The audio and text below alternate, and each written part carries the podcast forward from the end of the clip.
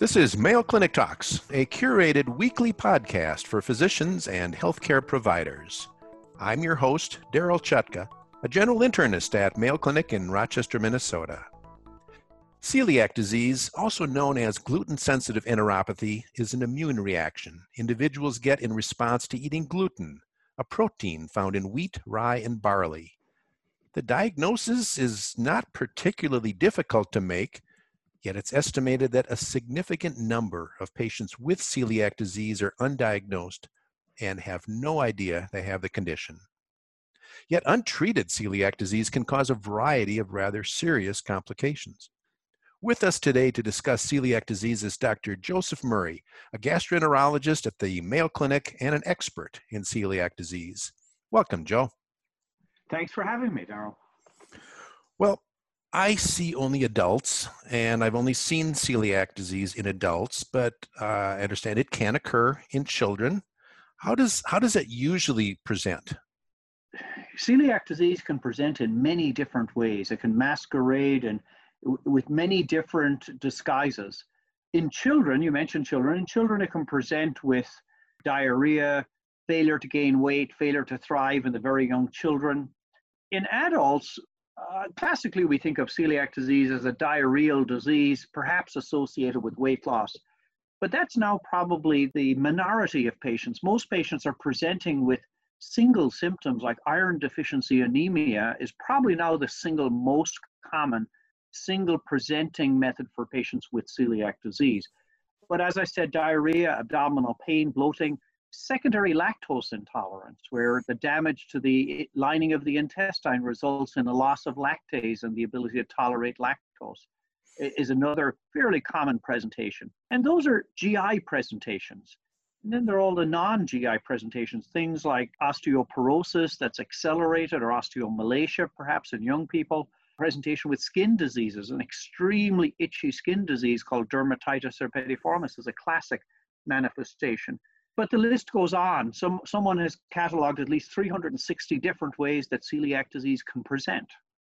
Well, because the symptoms are so varied and sometimes somewhat vague, I imagine it can take a while before a, a provider kind of thinks about the diagnosis of celiac disease. Absolutely. And, and there have been some studies have suggested that the delay from the onset of symptoms to diagnosis can be as long as 11 years. Now, of course, all that 11 years isn't necessarily spent on a medical odyssey by the patient. Much of it may be time spent suffering in silence, or perhaps even patients who think that having three or four or five bowel motions a day is normal. And five bowel motions a day is not normal, for example. But then something comes about or they visit with a physician who asks them about GI symptoms. And when they relate it, they say, Well, I do have this. And they say, Well, that's not normal. We should test you for or search for a cause. There isn't any cardinal symptom, though I think the most common reason that triggers testing is iron deficiency anemia. What pathology is occurring in the small intestine of patients with celiac disease? Well, Daryl, the cardinal change is villus atrophy, that the villi, which are those long finger like projections that line the small intestine, become broader, flatter, and inflamed. And then the crypt, which is the basement level, becomes enlarged or thickened. And you get this crypt hyperplasia and villus atrophy. And then allied with that, there is this infiltration of lymphocytes which are the cells which primarily react to the presence of gluten in these patients. Now, that change occurs in the proximal small intestine, the duodenum primarily.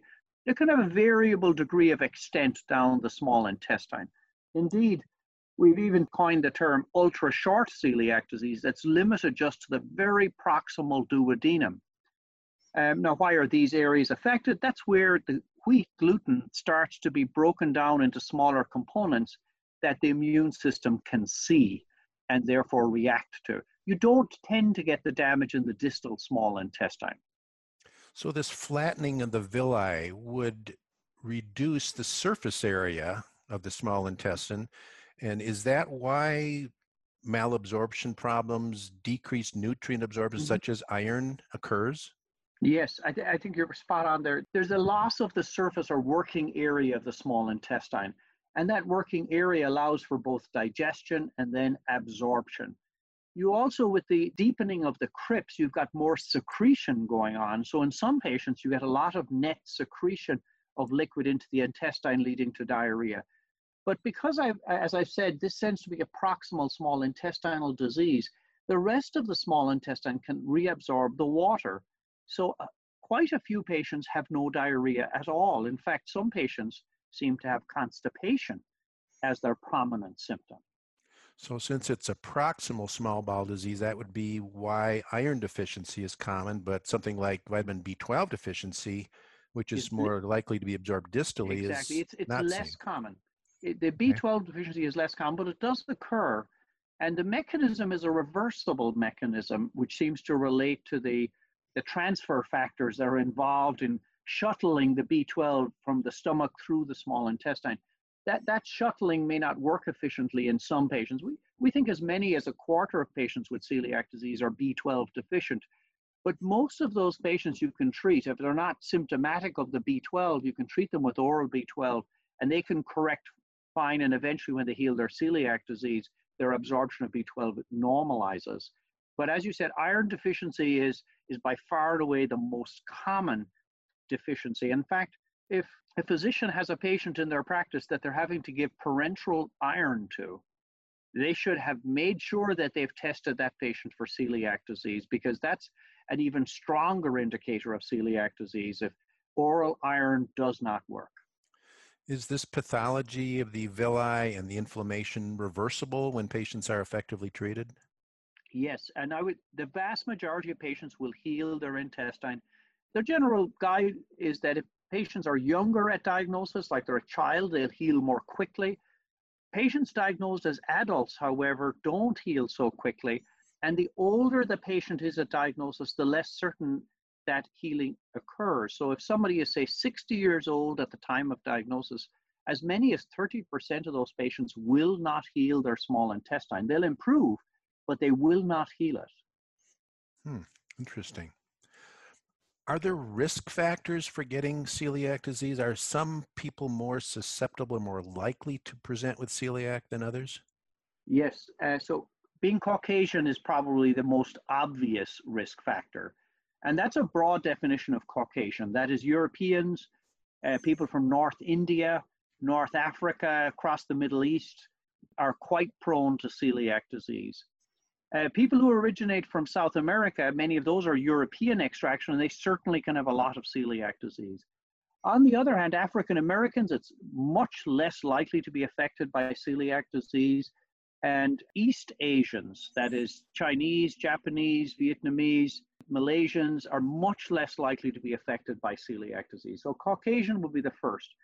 The second is women are probably more commonly, certainly symptomatic for celiac disease, but there may even be still an excess of, of females who get celiac disease. And then the other risk factor is genetic, and it relates to a HLA type or the tissue type almost everyone with celiac disease, no matter where they come from, carry a HLA type called DQ2 or a smaller proportion carry DQ8.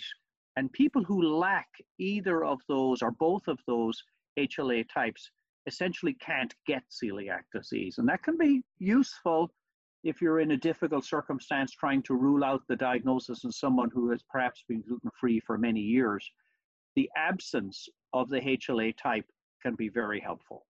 How about pregnancy? Does celiac disease have an effect on pregnancy or vice versa? Does pregnancy have an effect on celiac disease? Uh, probably both. So, patients with celiac disease have a tendency towards some level of infertility, and that's both male and female factor infertility, and both, of course, are reversible if the celiac disease is detected early enough while there still is reproductive potential. The second is there perhaps is a slight increase in spontaneous abortion in women with undetected celiac disease. It's probably not great, but it but not a greatly increased risk, but it's certainly there. And then finally, there is the other way around that somebody with celiac disease uh, who doesn't know it, but they get pregnant, they may often suppress their symptoms during pregnancy. And, but after pregnancy is finished, when the immune system reconstitutes, suddenly they may develop symptoms after delivery. And of course, some of those symptoms may be non-specific, like fatigue, which there may be the social reason of having a new baby, of course, as an explanation. But that's not a rare finding to, to see patients who date the onset of their symptoms to after the birth of a particular child. All right. Well, let's talk about how we would establish a diagnosis of celiac disease. We've talked about how it might present, and I suspect most of the cases are diagnosed by primary healthcare providers. What Indeed. should we be doing to confirm a case of celiac disease? So really the, the first step, of course, is suspicion, that you suspect it in your patient. As I've already said, there are so many different ways it can present that that itself provides a major challenge. The, the rule of thumb, I say, for who to test is if they have a family history of celiac disease, if they have type 1 diabetes, or they have a family member with type 1 diabetes, those are people who are already at risk. The next are people with iron deficiency anemia, people with chronic diarrhea. Those also are people I think that should be tested. How about patients who continually complain of a variety of complaints and they don't all fit together? Body aches, joint pains, fatigue, bowel upset. Those are patients also to consider testing because celiac disease could explain a lot of their symptoms. Now, once you think about it, then the, the appropriate test is a serologic test and tissue transglutaminase IgA is the best single test to do in a patient with celiac disease with one important caveat, and that is the patient has to be on a gluten containing diet, a normal gluten containing diet at the time of testing. Many patients who already suspect it may have eliminated gluten from their diet, in which case the serologic test is going to be much less sensitive. Do patients who have a positive serologic test need a small bowel biopsy? It's an excellent question. By and large, for adults, the answer is yes. So if you have an adult who is a positive serologic test, they should undergo a biopsy. Now, why is that? I mean, the tests, when you look at the papers, they've got a specificity of 90%, 95%, which for most diagnostic tests is not bad. However, many patients have blood test results that are close to the threshold. They're just in the positive range. And their likelihood of celiac disease may be as low as 40%. So I suggest it's very important for someone who is seropositive to be promptly referred for biopsies to confirm the diagnosis. In children, there's been a somewhat of a shift in that if the blood test is extremely positive, and that's a really, it's got to be more than 10 times the upper limit of normal, then the patient should be re- referred to a pediatric gastroenterologist who can then assess what the likelihood of the diagnosis is and determine if a biopsy can be avoided in that circumstance. But I, I, definitely do think that in most adults, a biopsy is necessary to confirm what is essentially a lifelong diagnosis. And the second part is if there's remains uncertainty and the patient's already gone gluten free, it can be very difficult to confirm the diagnosis. Mm-hmm. And what about the patient who is, supposedly is on a normal diet, not not restricting gluten, and their tissue transglutaminase is negative, yet we still highly suspect it? Uh, there's mm. still reasons to do the biopsy in that case. Yes. So if you have a patient who is, say, a family member of, of somebody with celiac disease and they have symptoms that are suggestive and their initial blood test is negative, I would subject that patient to an endoscopy. Uh, I think it's quite mm-hmm. reasonable because there can be people who are sero negative. Mm-hmm. Now, when you get into the details of the serologic testing, there is an issue of IgA deficiency. About 4% of people with celiac disease have selective IgA deficiency, which means the standard TTG IgA is not effective. And the strategy that we have Uh, evolved at the Mayo is to use a what's called a celiac cascade, which means we start with the lab. The lab starts with a total IgA level, and if that IgA level is normal, then the next test is a TTG IgA, and then depend on that result. If the IgA is absent or low, then it reflexes within the lab to include the IgG measures. We don't use the IgG based tests as a primary test in someone whose total IgA is normal because you get a lot of false positives. And that's a real bugbear of that particular you know, type of test. All right, let's turn to uh, treatment. Um, there is no simple cure for this, but patients can be effectively managed. And I believe the management is a gluten free diet. Is that correct? That's correct. Um, exclusion of gluten. It just, you know, gluten free diet just rolls right off the tongue. Of course, the implementation is a lot more tricky than that. And I found that patients who don't get to meet a experienced dietitian who is familiar with the disease and its treatment tend to be basically cast adrift and have to search their own information and not always with the best outcome. I mean, this is a lifelong diagnosis with a life affecting treatment. So they do really need that dietary expert dietary intervention. Now, there have been a number of studies done on the burden of care or the burden of treatment, and celiac disease burden of care is quite high, similar to that of chronic kidney disease, and higher than many other common diseases. And that's because the burden is entirely on the patient or their family. And there has been, as so far, no medication that is suitable for treating celiac disease, though there are clinical trials underway trying to address some possibilities.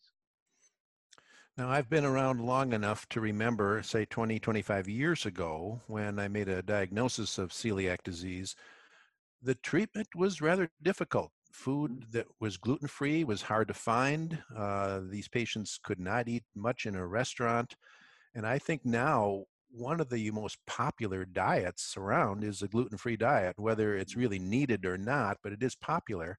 I think that's really helped our celiac patients because now they can find more variety of food. Uh, there's restaurants that have a gluten free section. So I think this has really benefited them. Mm. But um, it, it can be a tough diet to follow. It, it certainly can. I think there is a difference between those who casually adopt a gluten free diet uh, because they want to try it out and those who are essentially medically forced onto the diet. So psychologically, there's a different impact. Some have chosen to do it, and some are essentially forced into it because of their health problem. The, the issue of restaurants, I think, is important to think about is that yes, it makes it more mainstream. The problem is that sometimes those restaurant staff or restaurants themselves trivialize it, and the restaurants do not have to abide by the FDA regulations on what terms gluten free. So there can be contamination that occurs in restaurants. So I still tell my patients with celiac disease that if they go to a restaurant, it's not enough for them to ask for gluten-free items or gluten-free menu, but to let them, let the, the wait staff know, I have to be on this diet because of a diagnosis of celiac disease. I'm not choosing to be on it for a lifestyle. So that's one issue, but certainly the availability of gluten-free items in the grocery store is dramatically different from what it was, you know, even 10 years ago, even five years ago. The, the costs are still high. Gluten-free items still often cost two or three times what the normal items cost. There are a lot of patients that I have who are on a gluten-free diet, or at least they claim to be, Eh, but don't have celiac disease. Are mm. they getting any benefit from this? Are there benefits to gluten-free diets if you don't have celiac? this is a daily a question I face daily in my clinic of people who come who think they might have it, and and and I suppose theoretically there isn't much benefit that's derived from simply being gluten free, and indeed you may lose out on a lot of fiber and you know antioxidants or what other beneficial things that are present in whole grain. It's very hard to get those on a gluten free diet, so that's one thing you miss out on. You miss out on fiber, which of course helps bowel regularity for many people. So those are things one misses out you probably also change your microbiome. Now, we're not sure if that's good or bad, but you probably do change your microbiome by removing a major source of protein and calories from your diet. There are probably inadvertent good things. People who go gluten free, it's harder to eat fast food uh, junk food. So maybe that provides some unintentional benefits. There is a small, small group of patients who don't have celiac disease, but who truly have non celiac gluten sensitivity. But that's a quite a small percentage. And and very much probably makes up a tiny group of those patients that you have that are trying out a gluten-free diet. Well, let's conclude with talking about the complications of celiac disease if it's if it goes untreated. So celiac disease, you know, is a chronic inflammatory condition. There's substantial inflammation in the small intestine. And anywhere you get substantial inflammation, you can get complications such as malignancy. So the two primary malignancies we worry about are lymphoma, a, T, a type of T cell lymphoma of the intestine, or adenocarcinoma of the small intestine. Thankfully, both of them are extremely rare to begin with. And even though the relative risk of those cancers is much higher in patients with celiac disease, it's still quite low uh, as an absolute risk. When does it happen? It happens to older patients who are diagnosed later in life, and it typically occurs within a couple of years of diagnosis. And what this this is another reason why I am pretty hot on two things. One is doing an endoscopy to confirm the diagnosis at the time that the blood tests are positive. And the second is to follow people up. So I rescope people a year or two years later to make sure that they've healed. And while this is not universal practice in adults, it is largely recommended for people diagnosed over the age of 40 that they should have follow up endoscopy to make sure they've healed. And if they don't heal, they are at greater risk of those malignancies. Now, there are other non malignant complications, things like uh, the osteoporosis that I mentioned earlier, but you can get stricturing or obstruction in the small intestine also is a potential complication. And then there are some disorders that follow with celiac disease exocrine pancreatic insufficiency, small intestinal bacterial overgrowth, microscopic colitis are some. And those are conditions that are more frequent in patients with celiac disease and can cause persistent or recurrent symptoms in a patient who is otherwise doing an excellent job on a gluten-free diet. Okay. So Joe, if you had to summarize what we've discussed, maybe two or three key points, what would you tell our listeners is most important about celiac disease? So it's common, meaning 1% of Caucasians. It's probably hiding in your practice somewhere. Think about testing patients who come back a second or third time complaining of non-specific symptoms, and especially those who are iron deficiency. Test people before they go gluten-free, and finally refer patients who have a diagnosis on to get care with a expert dietitian to get them started on the right road. All right. Well, we've been discussing celiac disease with Dr. Joseph Murray, a gastroenterologist from the Mayo Clinic in Rochester, Minnesota. Joe, thank you so much for sharing your knowledge with us. Well, thank you for having me, Daryl.